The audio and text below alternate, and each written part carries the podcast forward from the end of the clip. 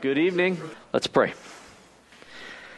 Lord, thank you for the gathering. Thank you for uh, people who are interested in the history of the church, people who love Christ. I pray for our time tonight that it would be uplifting and meaningful, and that uh, you would be worshiped. That you would be worshiped even as we sit still and look over the history of the church. Um, influence us, teach us, make us different. All for the better in Jesus' name. Amen. Well, let's take a look. Last week we went through a, a bunch of people. Here's a little map of uh, how Christianity is spread by the early fourth century. Uh, that uh, that kind of a wrap around the the old Roman Empire. Uh, you've got uh, the gospel went off to India, which is off the map. Uh, North Africa, to the Tigris Euphrates valleys over off the map. To England, the gospel has made its way into England, even. Uh, you've got the Germanic barbarians in here, which were a constant threat to the Roman Empire, and we'll look at them in a, in a later lecture on the barbarian invasions. But uh, Christianity has spread quite, quite large. It's moved west. As I mentioned on Sunday, it moved from Jerusalem in the east to the west, and it will continue to make its way around the globe. And by the time it's done, when God is finished, it will make its way all the way around the globe back to Jerusalem. Here's where it's gone by AD 312. So if we review, we looked at Constantine rising to power.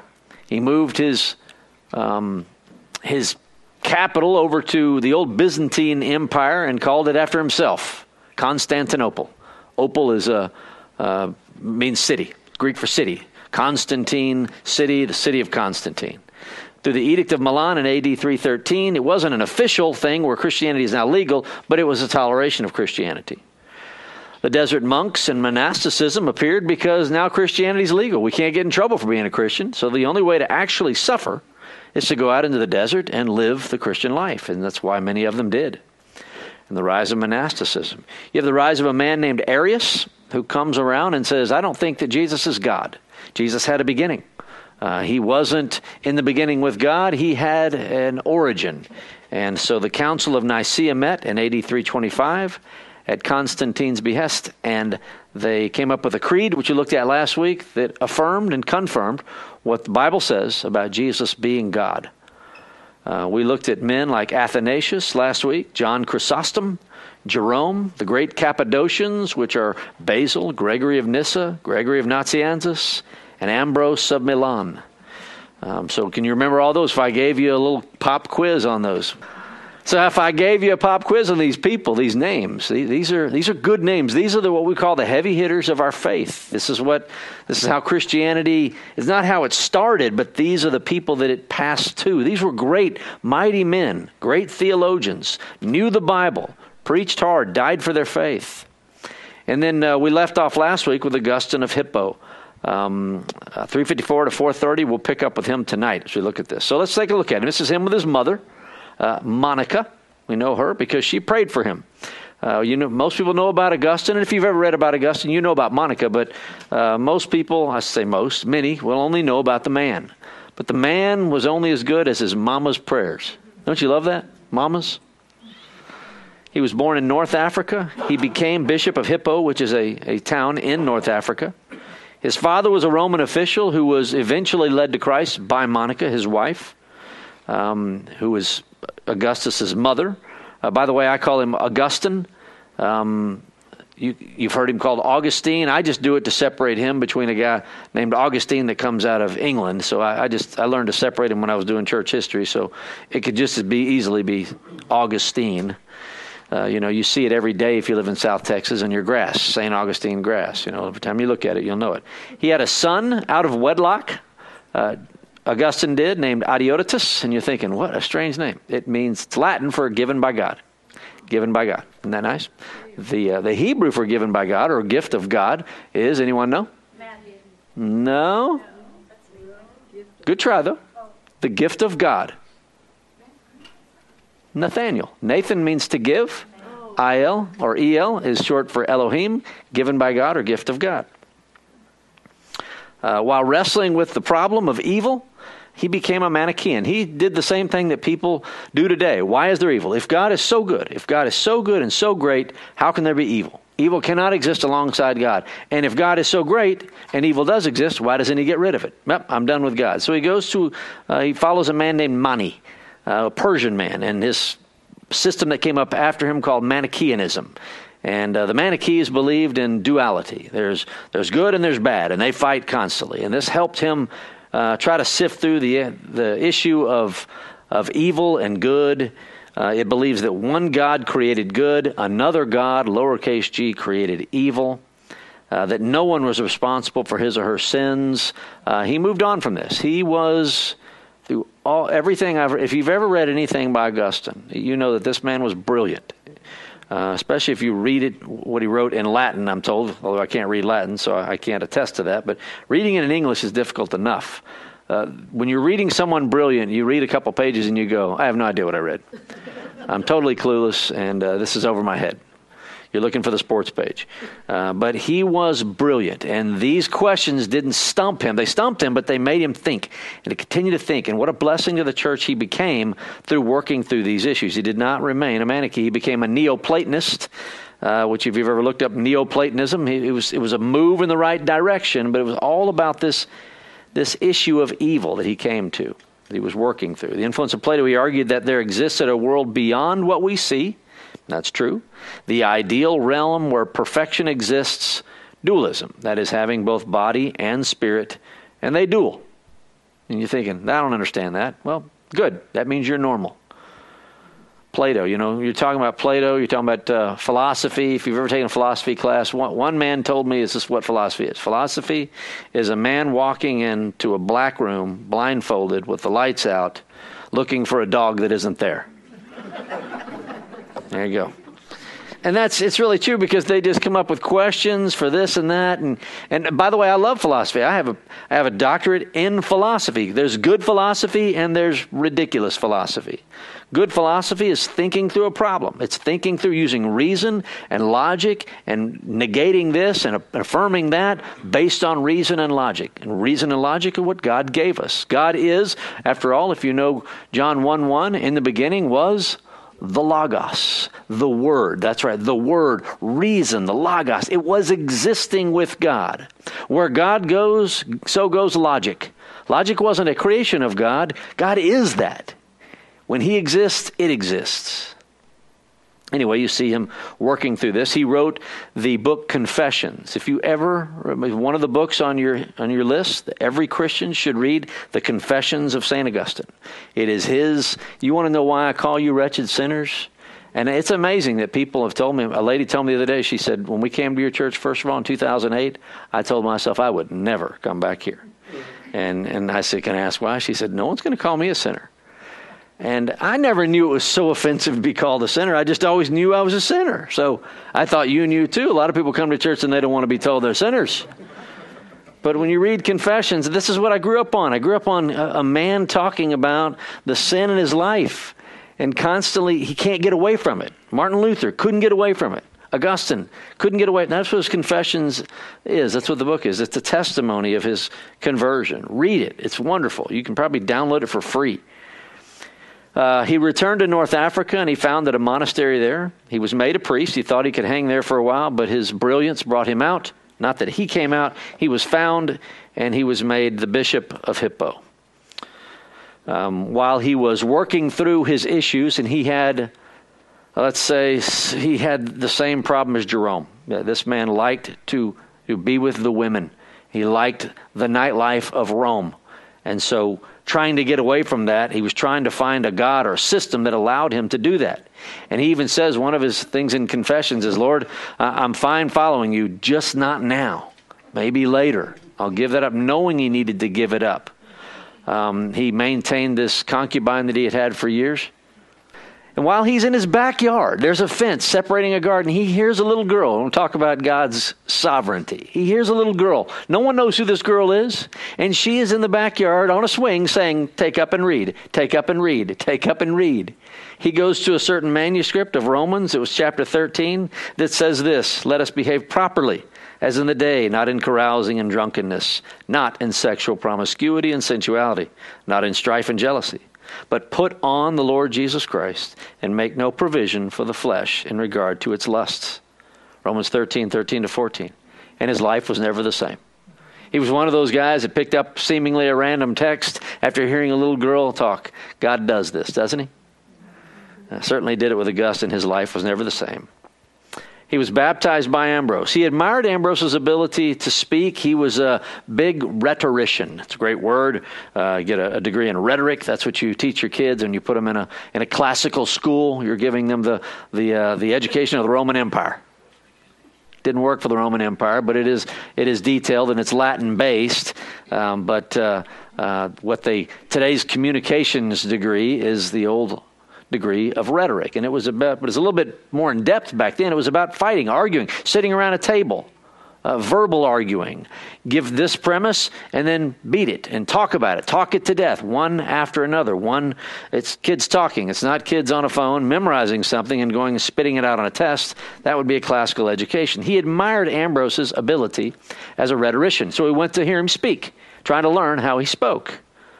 And God worked in it. He sought out his expertise in rhetoric, but was converted by Ambrose's message. Converted, later on, signed, sealed, and delivered by the little girl. Ambrose never knew what Augustine would accomplish. He died before Augustine rose to fame, um, but uh, he had this great and major impact. And isn't that great? I love those stories because you just never know who you're impacting. You never know what something you said can mean. You don't have to be a preacher to do it or a missionary. When you exude the Word of God, when you live the Word of God, when the Holy Spirit possesses you, as it does all Christians, people watch, people see, they hear. And there's something going on with you that others are noticing. Uh, take it seriously. Don't take a day off. There's no worldly days in Christianity. You don't get a day off. Uh, you don't need a day off from being a Christian. People are impacted, they will see Christ in you. Donatism, we looked at Donatism in the past uh, and St. Augustine. The Donatist name arose from Donatus, an early bishop of Carthage, uh, who led a protest against Catholic practices. Donatist charges centered on the fact that certain Catholic bishops had handed over the scriptures to be burned during the persecution under Diocletian uh, prior to Constantine's rules. We've looked at the Donatists on at least three occasions in the past. There was just a group of people led by one man that said those people under persecution, under the threat of death, turned over the scriptures to be burned and they renounce and or they renounce their faith so that they could save uh, their lives. And once Constantine came to power, what do you do with these people? That they were weak, they were spineless. Donatists said, "Get rid of them; they're not Christians." Augustine learned about grace. Uh, Donatus said apostates could never be forgiven for caving in under persecution. Disloyal bishops could not perform real sacraments, and the validity of the sacrament rested in the worthiness of the bishop. So if you come to church one day and you're baptized by a bishop that had turned over scriptures or had caved into the pressure under persecution, uh, the Donatists said, Your baptism or the Lord's Supper you took means nothing because the person that fed it to you or gave it to you was uh, questionable of questionable character. So God's grace, the Donatists said, was not given. So Augustine is now thinking about God's grace. He said a sacrament's validity comes from God working through weak and sinful people. And it doesn't matter if the person that, person that baptized you caved under the pressure. Sovereignty of God. We're big in the sovereignty of God at Harvest Bible Church. Sovereignty of God is God is in charge of everything, everything. He's over everything. He didn't start the world and say, let's see what's going to happen. Let's get this ball rolling and see what goes on. He's not a deist. Uh, deists believe that God made the world, he spun it into to, uh, uh, existence, and then he went off on some cosmic fishing trip and let it go. And, and he doesn't listen to prayer, it's just, it's all up to us. Now, God is sovereign. He knows who he knows names. He knows numbers of hairs on the heads. He understands people. He made people. He knows the beginning from the end and everything in between. He's not learning God's sovereignty. He knows who will come to faith. He's not thinking, wow, this is ridiculous. I gave people Jesus and all these great things, and just so few are coming to faith in Christ. He knows who will come to faith because he elected those who would come to faith. This is the sovereignty of God. That's why we call it sovereign grace. The source of any good in man Augustine says, is God. Only, this is all going someplace. How many of you ever heard of Pelagianism? Pelagius. Well, this is where we see Augustine learning this, and he's going to have, God is preparing him for this huge debate. that the source of any good in man is God, that all are born slaves to sin because of original sin. By the way, Augustine coined the phrase original sin. The first sin committed between Adam and Eve, that was the original sin. He coined that phrase. And so he said, All are born slaves to sin because of original sin and Adam and Eve. By the way, did he just come up with this and say, That sounds like a good idea? If you read Romans 5, he had the Bible. Paul said, As in Adam all die, through Christ all can live. So he, he has a Bible. He's not just coming up with philosophical concepts. So he knew that, that sin began with Adam and Eve and that it was passed on to every human being thereafter. Thus, we are all able, all we are able to do is evil, always choosing for self. Now, when I say always able to do evil, can non Christians do good things? Absolutely. The answer, the question I should say, is why are they doing good things? Why would an unbeliever do something good? Look good. What? Make them feel good. Self benefit. Self benefit. Earn points with, you know, the man upstairs. There's a selfish element to it. Even good. And we want everybody to do good. So doing good is, it's not like we chose good and therefore we're good. We choose good for selfish reasons when we're not in Christ. And he, he gets this. So that's why I ask you does it remind you of a local preacher? Always choosing for self. I, I tell you this all the time you're a wretched sinner. We're born that way, we're conceived by mama and dad that way. Thus, Augustine emphasized God's grace the unmerited favor of God. In other words, He gave that favor to us without us doing anything to merit it. All good is a result of God's grace. Before John Calvin and Martin Luther, John Knox, St. Augustine preached the teachings of Jesus and Paul. It's not our good works that commend us to God, Augustine said, for all our works are tainted with evil. He said salvation is a free gift given to undeserving people. Isn't it interesting that the Roman Catholic Church hails St. Augustine as one of their saints? And this is what he believed that man cannot earn salvation, that the scripture teaches that God freely gives his grace to those whom he chooses. This was the solution that Augustine emphasized that humans are saved because God chooses to save them. Did he make this up? Any reading of the New Testament tells us that this man read the New Testament. That's where we get it. It's amazing that people will call us. Uh, my old church used to go to Denton Bible Church, and the pastor used to would tell us that we, we get I get letters all the time. They call us DBC, Denton Bible Church, deceived by Calvin.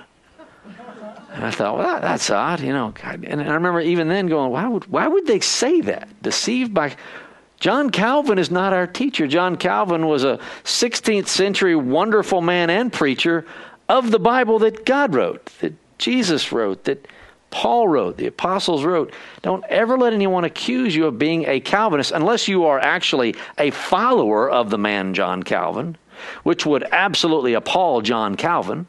Uh, John Calvin would would have you arrested and perhaps killed. I mean it, literally. When I say literally, I always mean it literally, by the way. I don't say I was climbing the walls, literally. No, I hate when people do it. Uh, John Calvin would never allow that. In fact, in a day when church and state were the same, your heresy against the church was punishable by death. It's one of the things that came to John Calvin. So, any of that, Augustine is preaching the Bible, other men came along later, and women, and were doing the same thing. So, comes along this man named Pelagius. I got him in boxing gloves here, which is not. Uh, wasn't a physical confrontation. His controversy with Pelagius Pelagius was from uh, England. He made his way down to Rome. He was an ascetic teacher who came from Britain to Rome, claiming that man is not so corrupted by original sin so as to not be able to help himself, that there is much a human can do to earn God's favor and to perfect him or herself. Folks, this is the predominant teaching in the church today. And when I say predominant, 95% of all churches on the planet are teaching Pelagianism, or what some will call semi Pelagianism. It's really the same thing. It's either God or it's me. And if it's me and God, then it's not all God. And if it's not all God, then God doesn't get all glory. We reserve glory for ourselves if it has anything to do with us. Pelagius taught that all humans sin by decision, believe that original sin is a devil made me do it defense, that Christians must own their salvation and sanctification by choosing God. I mean, I grew up in the Baptist church. You want to be a Christian, at the end of a good sermon, quote unquote good sermon, you know, the song, I have decided to follow Jesus, is sung over and over and over until six or eight people come forward, and the pastor finally feels good enough that these people decided to come. They made the decision, they chose God. I grew up thinking that. I've decided. I decided to follow him. when I read the Bible, I realized God decided to choose me, and and and drew me to Him through His. Uh, I should say irresistible grace. Here's a picture. So when you look at the anthropology of Pelagius, he says that sin does not corrupt man's will. I should say his mind, emotion, or will. That he is spiritually alive Interesting that Ephesians 2, Paul says, God made us alive spiritually. What do you have to be for God to make you alive? Plenary ability, meaning I have all the ability, every ability that I need is mine, and a denial of man's depravity. The anthropology of Augustine, he said that sin corrupts man's mind, motion, and will, that he is spiritually dead, that he is plenary or completely inab- or unable. And that's why we get the word total depravity. So if you know what the tulip is, it's not a, a, a flower, it is a flower, but we use it as an acronym. Tulip, the first letter, really says everything. Totally depraved. And most people believe that. Totally depraved. If you're totally depraved, you're in trouble. Totally depraved means I'm dead spiritually. I'm dead spiritually. You ever see a, a, dead person, a physically dead person, do anything by their own will? I'm told that physically dead people can twitch, and even I've heard some really nightmare stories of what happens to some of them in the uh, in a funeral home overnight. But uh, it's not by their own will that they are deceased. In the same way, spiritually, we are unable to do anything spiritually to please God Himself. We must be made to do it. That's why we believe we are totally depraved, spiritually dead. So you look at the, the middle one, there uh, is Pelagius. He denied original sin, uh, plenary ability, denied that, denied that. Gracious is not necessary. Grace is not necessary. Don't need God's grace. It's based on knowledge of God's foresight. In other words, God saw down the corridor of time. What does Pelagius do with the words election in the Bible? He takes foreknowledge, as many do, and says, God saw down the corridor of time, saw who would choose him, and chose them. Now, let me ask you a question. If that was the case, why would God need to choose anybody? If he saw down the corridor of time they were going to choose him, that, that that's absurd. Why would he need to choose anybody? Um, that's like painting a target on the wall after you've already thrown the dart.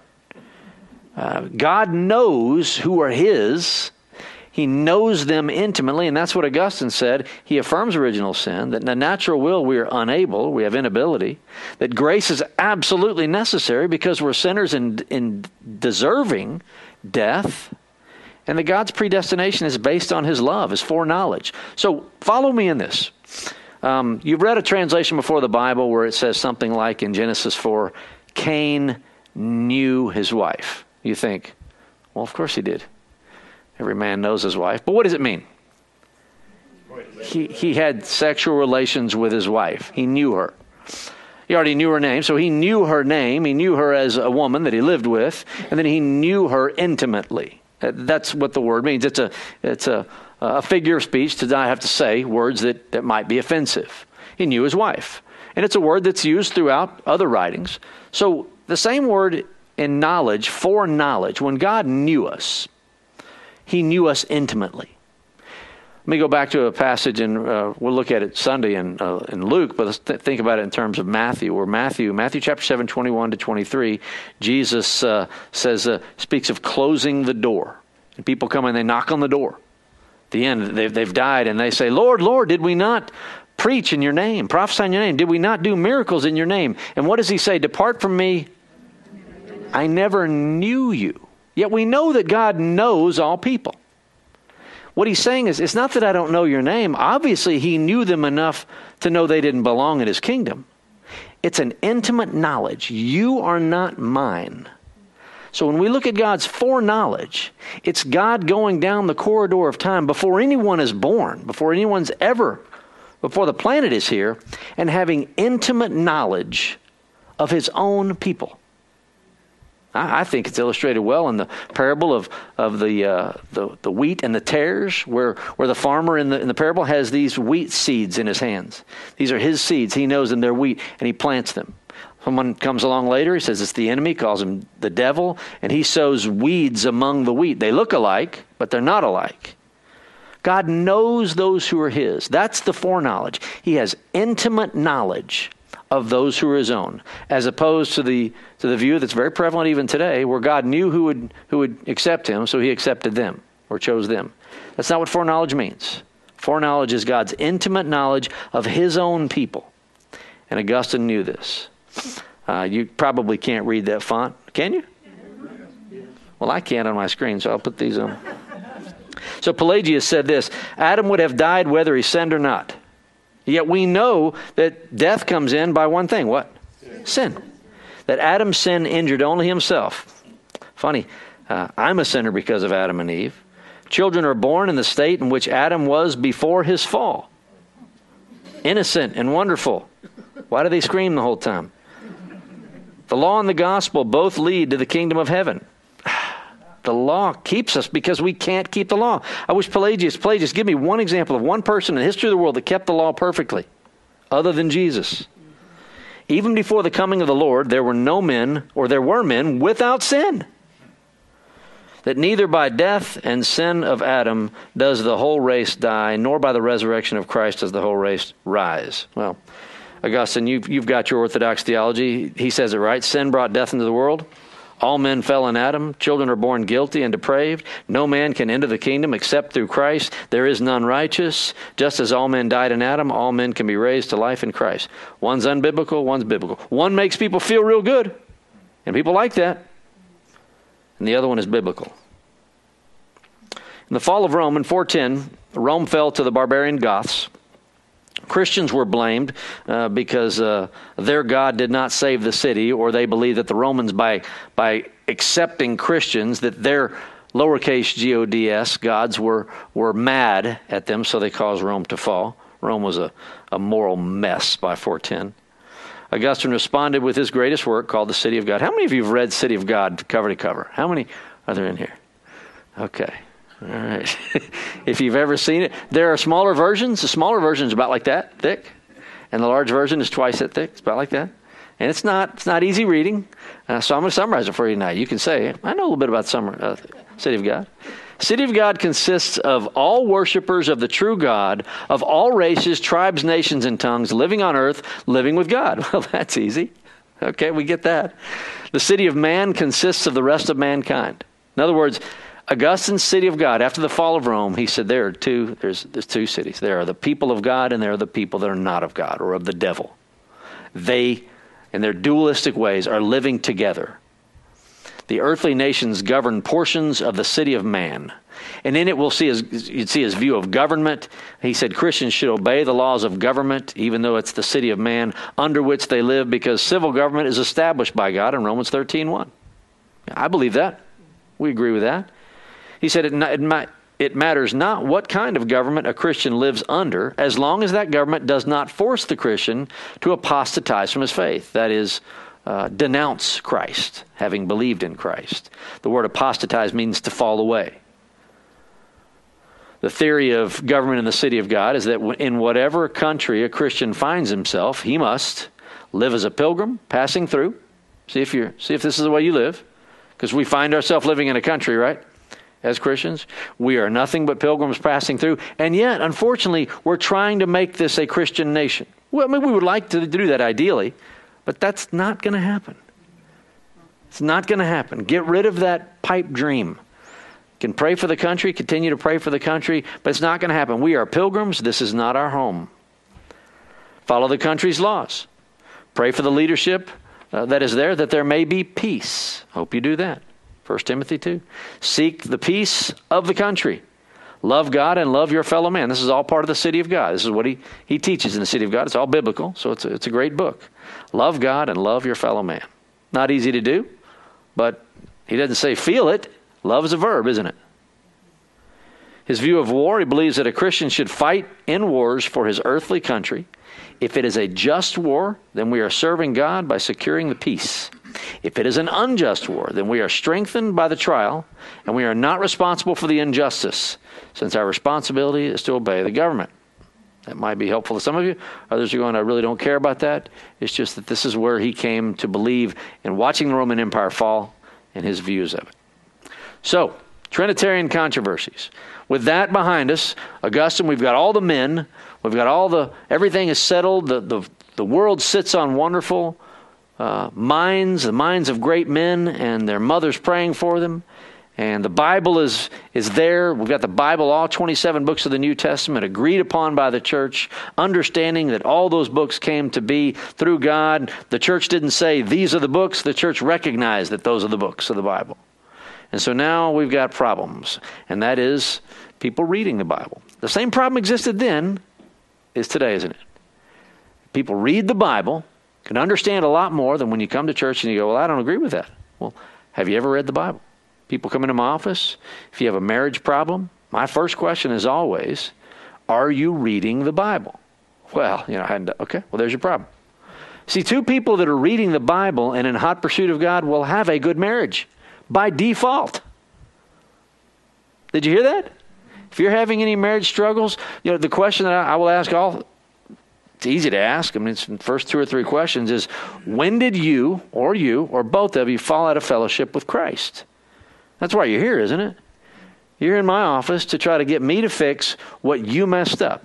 And the way I fix it is to bring you back to your roots. When did you fall out of fellowship with God? Wife, when did you quit submitting to your husband? Husband, when did you quit loving your wife as Christ loved the church? Because a man who loves his wife as Christ loved the church, a woman married to a man like that's got no problem submitting to a man like that. But women aren't normally attracted to men like that. And so they marry boneheads.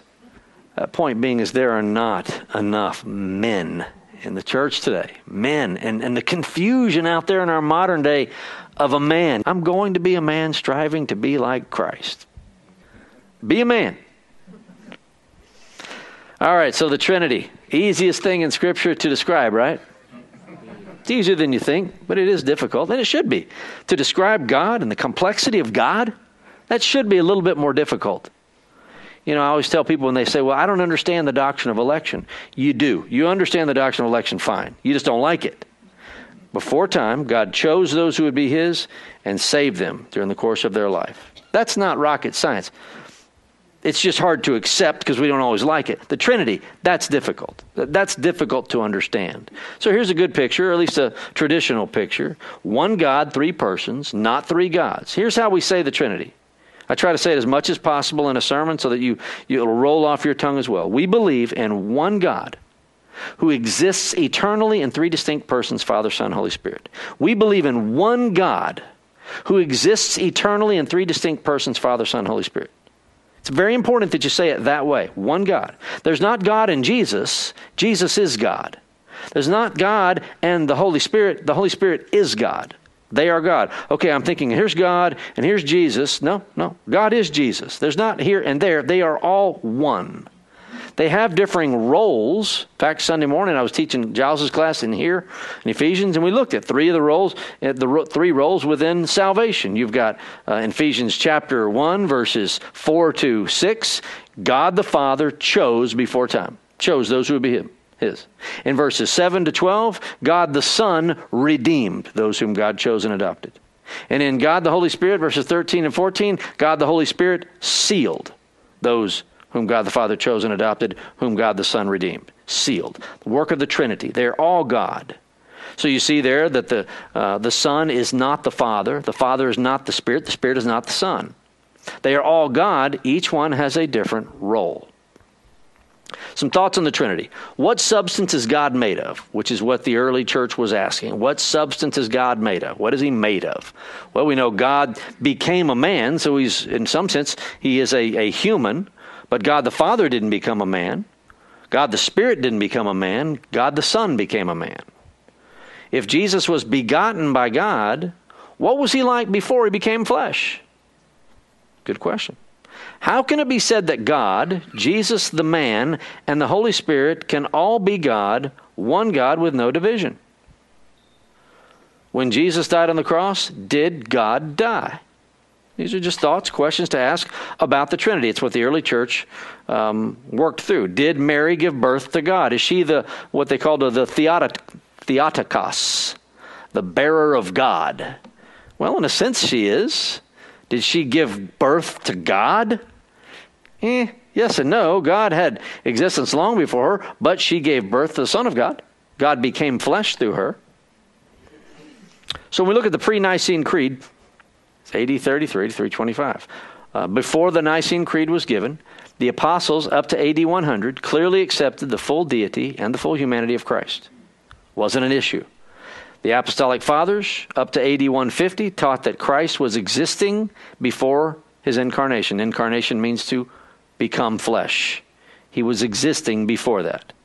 The apologists from 150 to 325, Justin said Christ's role was distinct from the Father. Athenagoras said that Christ had no beginning. Theophilus said the Holy Spirit is distinct from the Logos. That Origen himself said the Holy Spirit is co eternal with God the Father and God the Son. Tertullian believed in three distinct persons and one God. But Arius came along and said that Jesus is not God. This is what begat the, the discussion at the Council of Nicaea. And so you can see in this, uh, I don't know if you can see the, the shades. You really can't. Well, God is in a, a really a soft shade of blue um, that you can't see. And that soft shade of blue runs all the way under eternity past and eternity future. It's a picture. Uh, I just posted to it. it. I didn't realize it wasn't going to show up well. Um, but if you look carefully, you can see that, that light blue. So God is from eternity past, in time, and eternity future. Uh, according to Arianism, Christ was a little bit in eternity past. He's barely in the little blue. And he came into being in time, and he will one day be in the future. And all other creatures, we only came into being in time. So Jesus had a place. He came in before the rest of us, but he did have a beginning according to Arianism. The opponents uh, of the issue, you've got Alexander with the Bishop of Alexandria. Uh, he said that the Father and the Son were over the creation. They were the creators. He gets that from the New Testament. And Arius, uh, who was a presbyter under Alexander, said, no, it was just the Father who created. Uh, the Son and creation uh, were, uh, were later, part of creation. So, the Council of Nicaea, as we looked at last week, Constantine called this first ecumenical council. The main issue to deal with was Arianism and what Arius was teaching that defined that the Father and the Son uh, as homoousios, which means of the same substance. Remember, we talked about what did we talk about last week? It's a good, bad word to call somebody. A diphthong. diphthong. Diphthong is two letters coming together, they, they make one sound. Come on, I thought you'd remember that. But the whole issue is over a diphthong, so you got to remember that. One diphthong makes the entire issue. That, that the main issue, that Jesus the Son and God the Father are homoousios. That's a Greek word for it means the same substance. You change one letter and make it homoiousios, you make it of similar substance, not the same. And that was the issue with Arianism.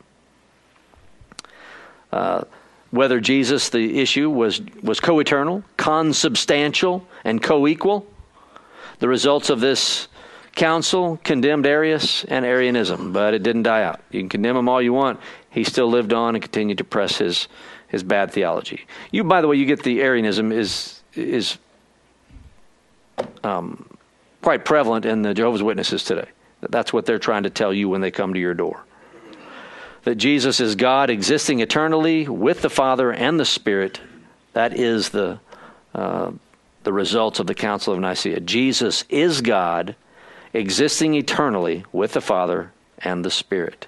The key figures of this were Alexander and Athanasius.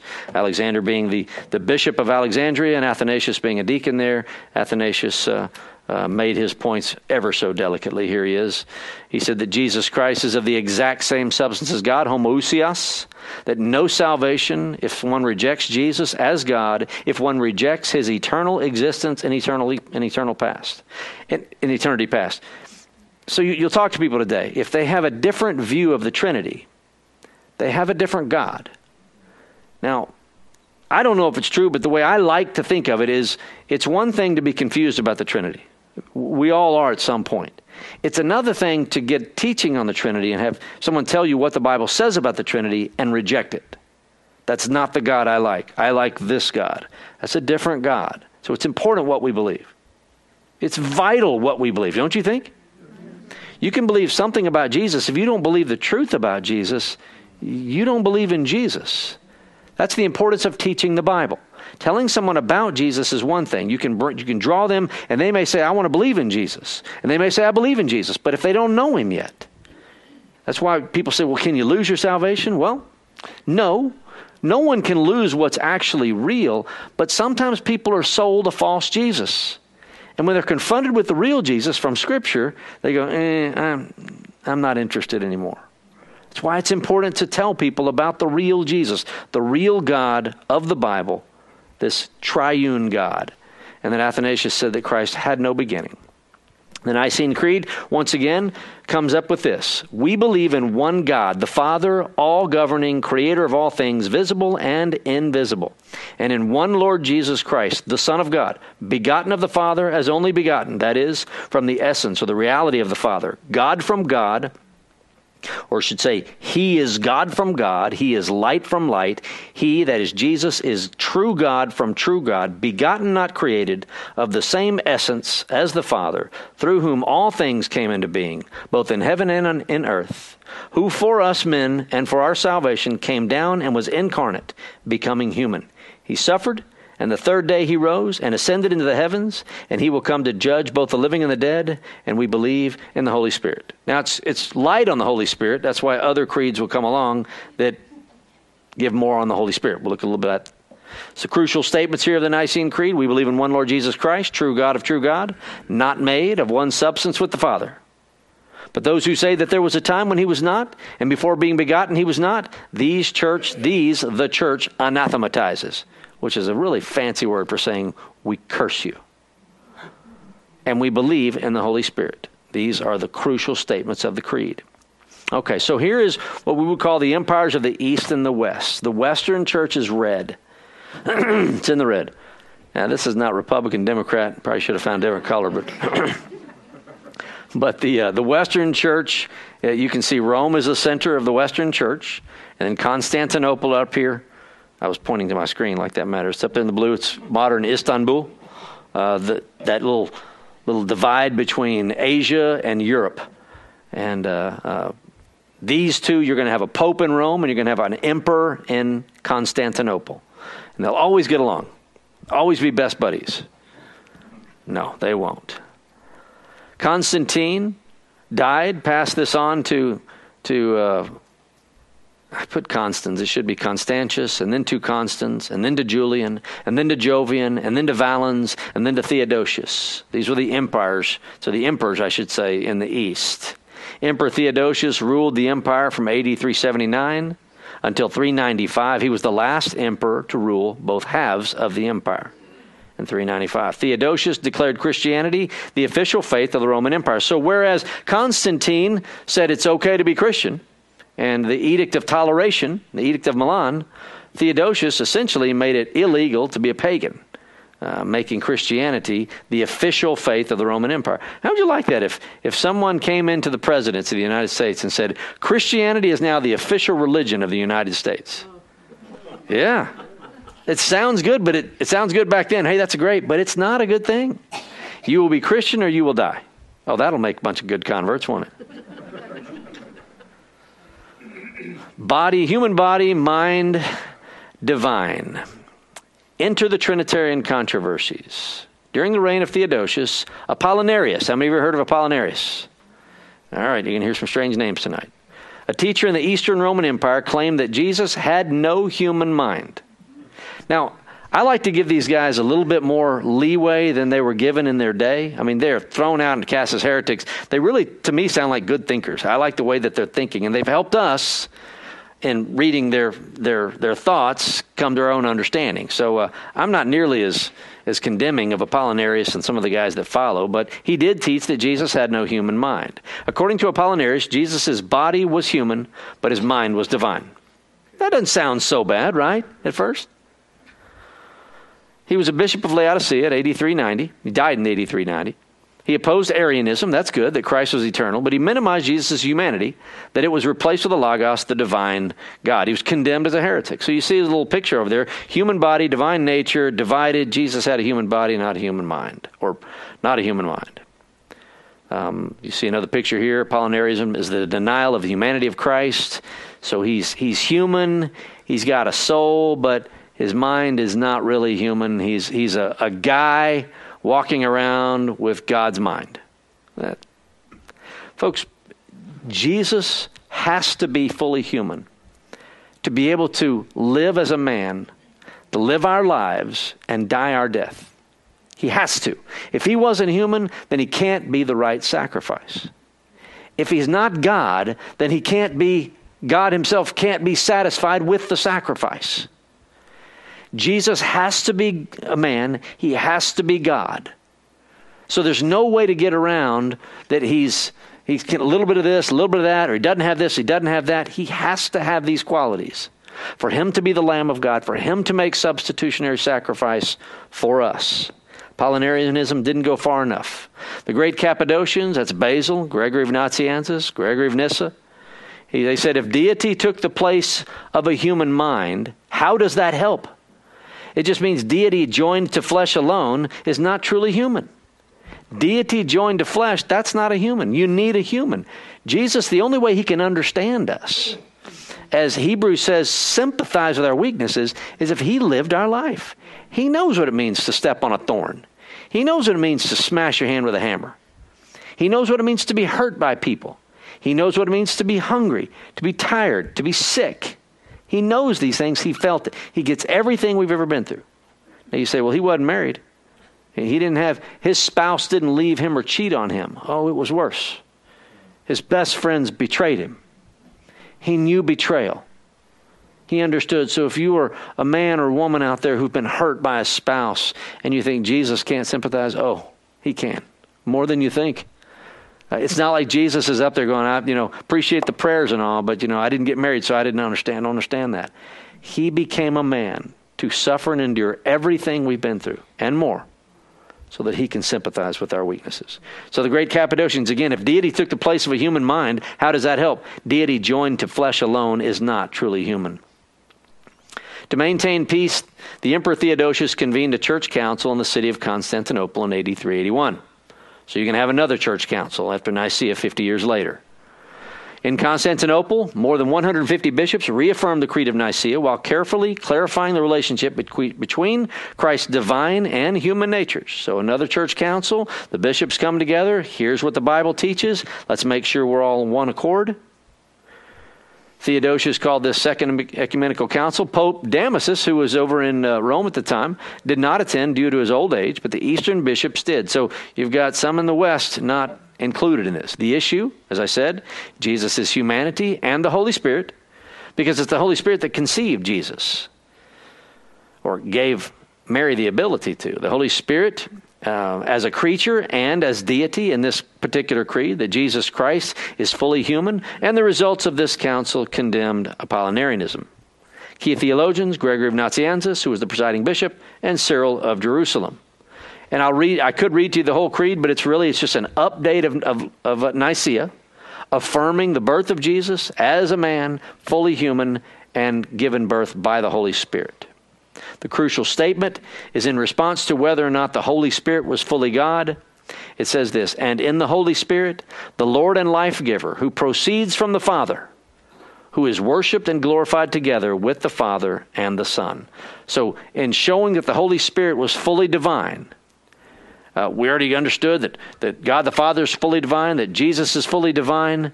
The Constantinople Creed is yes, Jesus is divine, but he was given birth through a woman by the agency of the Holy Spirit. And that's what the crucial statement in Constantinople 381 was. More church councils during this era of tumult. Three more church councils clarified what Christians understood uh, Scripture to teach about Jesus. There was the Council of Ephesus in 431 that dealt with the Nestorian controversy. Council of Chalcedon in 451 dealing with Eutychianism and Monophysitism. It's a great word. The Second Council of Constantinople in 553. So in Nestorianism, how many of you heard of Nestorius? How many of you care? affirmed Nestorian, another good guy thinking through it that gets cast out. What a jerk. He affirmed the deity and the humanity of Christ, but denied their essential unity. Think, what does that mean? I don't know. He believed Jesus was born a man to Mary, then became imbued with a divine nature. Later became God. He denounced the Virgin Mary as the Theotokos, as the God bearer, which is good.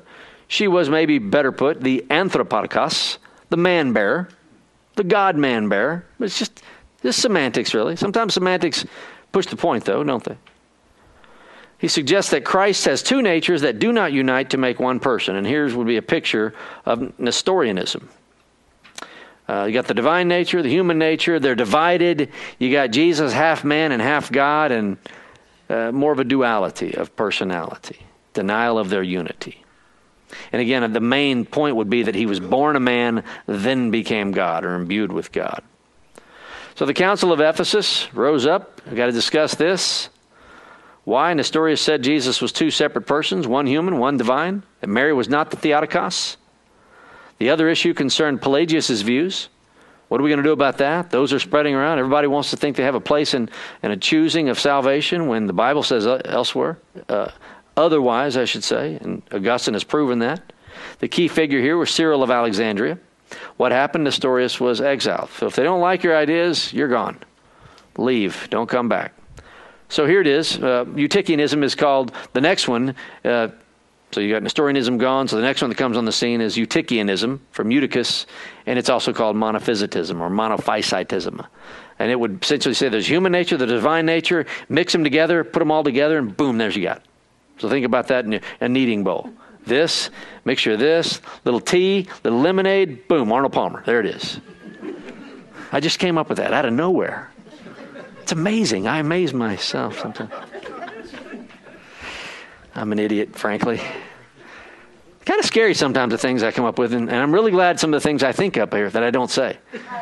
And sometimes I will catch, I'm talking, I'm teaching, I'm thinking, and I'm going, don't say that. Other times I hear it coming out going, you said that. It's three, it's three people working up here. It's, uh, it's weird. It really is. It's, it's really strange.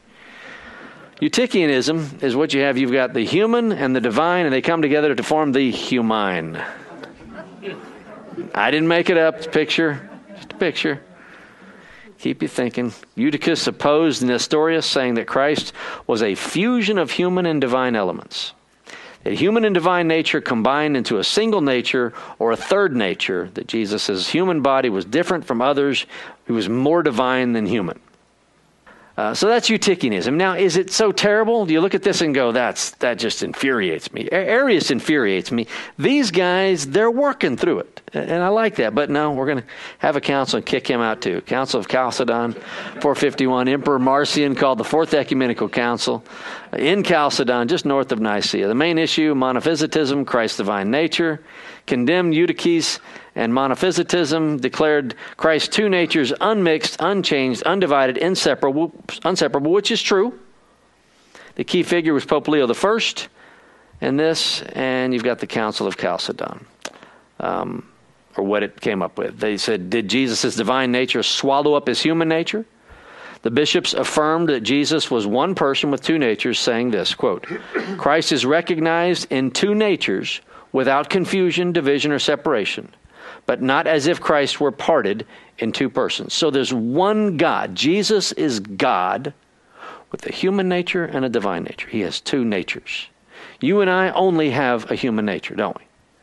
We can only act according to our human nature. We are given, however, the Holy Spirit. We are given a divine nature. Now, we're not God as a result, but we have the mind of God. The Holy Spirit possesses us. We know right from wrong when God indwells us. Now, we've already been become horrible sinners up to that point, but God in us, we can theoretically never sin. How many of you have actually never sinned after you came to know Christ? How many of you, if you, if you had, would admit it? No, I mean, theoretically, yes, and you think, I don't have to do this. But what does Paul say in Romans 7? Paul makes us feel real good in Romans 7. The things I don't want to do, I do. The things I hate, I do. Now, I don't think that meant Paul went out and caroused at night because he didn't want to do it. The doing for Christians of not wanting to do is the thing are the things that go on up here. I don't want to do that. I don't want to. For me, it's about I don't want to not forgive. I was just telling Cheryl again today, you know, I struggle so hard with forgiveness. Not because I want to hold a grudge. I don't want to hold a grudge. I want to be free of that. I want that. I beg God for that. God, free me of that, that bitterness.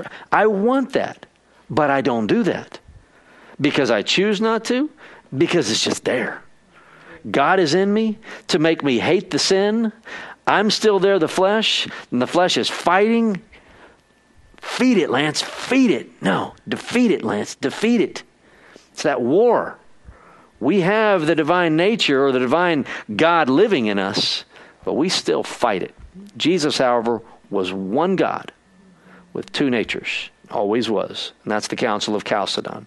And there's the Orthodox position of the Chalcedonian creeds reads, reads this this way We teach man to acknowledge Jesus Christ at once, truly God and truly man, consisting also of a rational soul and body, of the same essence, homoousios, with the Father, at the same time, of the same substance as ourselves, begotten of the Father before eternity, but in respect to his manhood, begotten of Mary, who gave birth to him who is God, recognized in two natures without confusion, without separation. The distinction of natures is in no wise annulled by their union, but rather the natures of being preserved and coming together to form one person and substance. That's a good one to memorize. That, that, that puts together what we believe about God one God who exists eternally in three distinct persons Father, Son, Holy Spirit. Go to bed tonight reciting that if you don't already know it.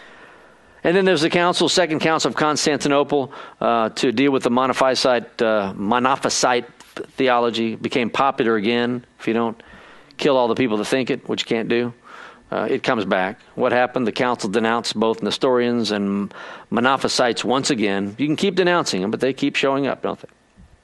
All right. So, are you a Trinitarian? Everybody think you believe in the Trinity? How about a test? Let's go through a quiz. I worked hard on this. Copied a little bit. Copied a little bit from a friend of mine, worked hard the rest. So, are you a Trinitarian? Number one, is there more than one personae in the Trinity? Yeah, persona. Yes, it's a good word, isn't it? Yeah. Michael, um, it's it's really the the plural of of personal personality. Is there more than one persona? Um, so if you say yes, we can move on to the next slide. But if you say no, and you say no, there isn't any. There's only one personality in in the Trinity. Then you would be a Patripassian. I'm not making this up. From Praxeas. He said that God the Father himself became a man, hungered, thirsted, suffered, and died. That God the Father became a man. Or Sabellianism, which is today called modalism from uh, Sabellius, that God is unity without distinction and has revealed himself progressively in three forms Father, Son, Holy Spirit. T.D. Jakes is of this. Oneness Pentecostals are this way. Some charismatics uh, is that, that God is not one God existing eternally in three distinct persons, Father, Son, Holy Spirit, is that God is a mode. Sometimes God is a Father, sometimes He's a Son, sometimes He's a Spirit. He goes back and forth in different modes. It's, it's called Sabellianism. So, if you say there is more than one persona in the Trinity, then we go to the next slide. If you're the other two, we're going to have to cast you out and exile you. have all members of the Trinity existed eternally with God? Okay, yes, so we can go to the next slide. But if you say no, and I know you won't say it if you do, but if you do, then you're an Arian. And who said that God created Jesus before anything else and created the rest of the world through him. Jesus was made of a different substance, heterousios, or homoousios, from the Father. Jesus was something less than God and something more than man. There are more people than you th- believe think that today. Yeah, Todd? Isn't that kind of like Mormonism a little bit?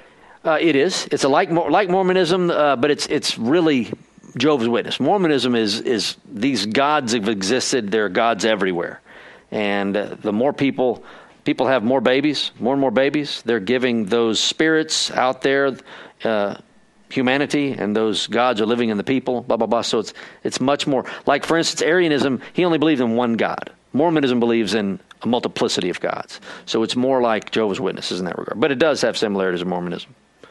So we can all go to the next slide because you're all on the yes. So far, you're Trinitarian. So are the members of the Trinity on an equal level with God? Yes. All right. Well, if you say no, then you are semi Arian. Uh, Eusebius, uh, who uh, said Eusebius of Nicomedia, uh, Jesus was said Jesus was created by God, but before eternity, he is subordinate to God. He was made of a similar substance, homo homoiousios, to God. Very similar to the previous one. But we believe that all the members are on equal level with God. And it really comes down to you think, well, the Father is the top dog over the Father, over the Son and the Holy Spirit. Well, only in only in regard to submission. I mean, take take marriage, uh, a husband and a wife. Um, Cheryl is no less than me. She's a woman. I'm the man. I've been given a responsibility that makes her submissive to me, but I'm not better than her. In no way am I better. No man is better than his wife, but God has given us a different role. In fact, if we read 1 Corinthians 11, uh, Paul speaks of God the Father, God the Son, the husband, the wife. And in other places, he puts the children under them. But in 1 Corinthians 11, it's God the Father, God the Son, the husband, the wife. Now, is God the Father better than God the Son?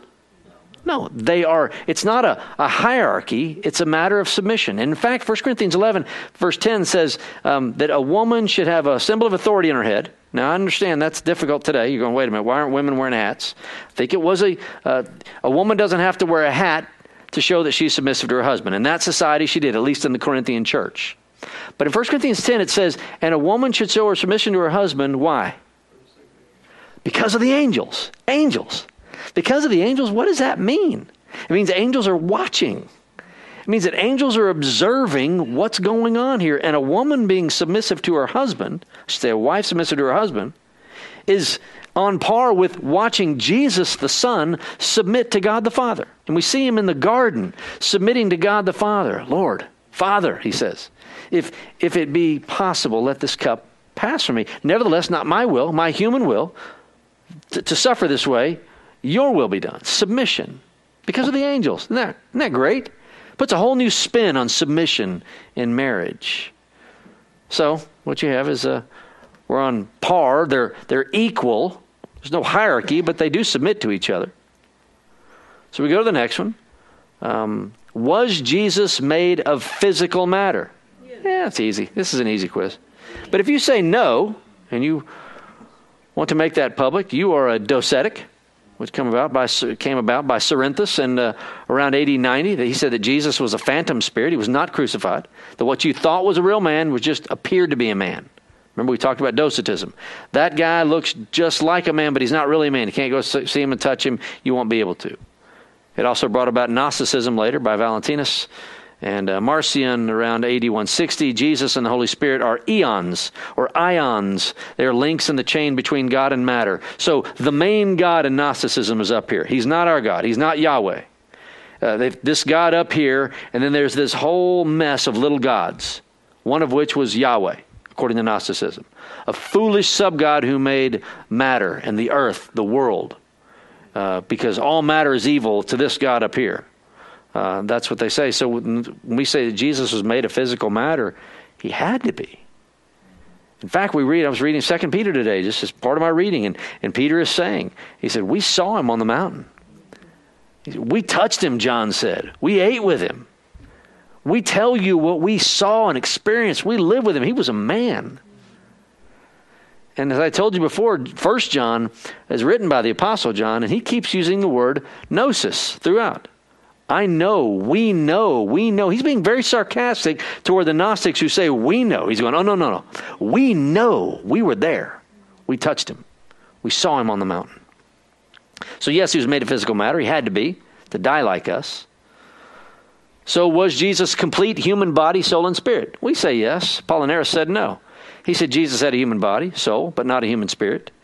In its place was the divine Logos. The Logos became flesh, not the Logos became spirit. Jesus was completely God, but not completely man. We think he's both. Are the human and divine natures of Jesus Christ an organic unit? Yes, yes of course. You already see it. Got to say yes at this point. If you say no, you're a Nestorian. that Mary is not the mother of God. She bore Jesus, not the Logos. She gave birth to a man in whom the union with the Logos had begun. The Logos did not become man, but it united with a man, which totally contradicts John 1 1. So there are two separate natures in Jesus, one divine, one human, and each retained its particular traits. So are you an Orthodox believer? If you said yes to all the questions, then you are a creedal believer who accepts the wording of the Nicene Creed and the later ones that clarified it. Goodness. I thought I was early. I am so sorry. No one was no one was falling asleep. I, I thought I was 10 minutes early. All right, Misty, I know you can hear me. I'm sorry. Uh, have a good evening. You've been listening to a sermon by Dr. Lance Waldie, Senior Pastor of Harvest Bible Church in Cypress, Texas.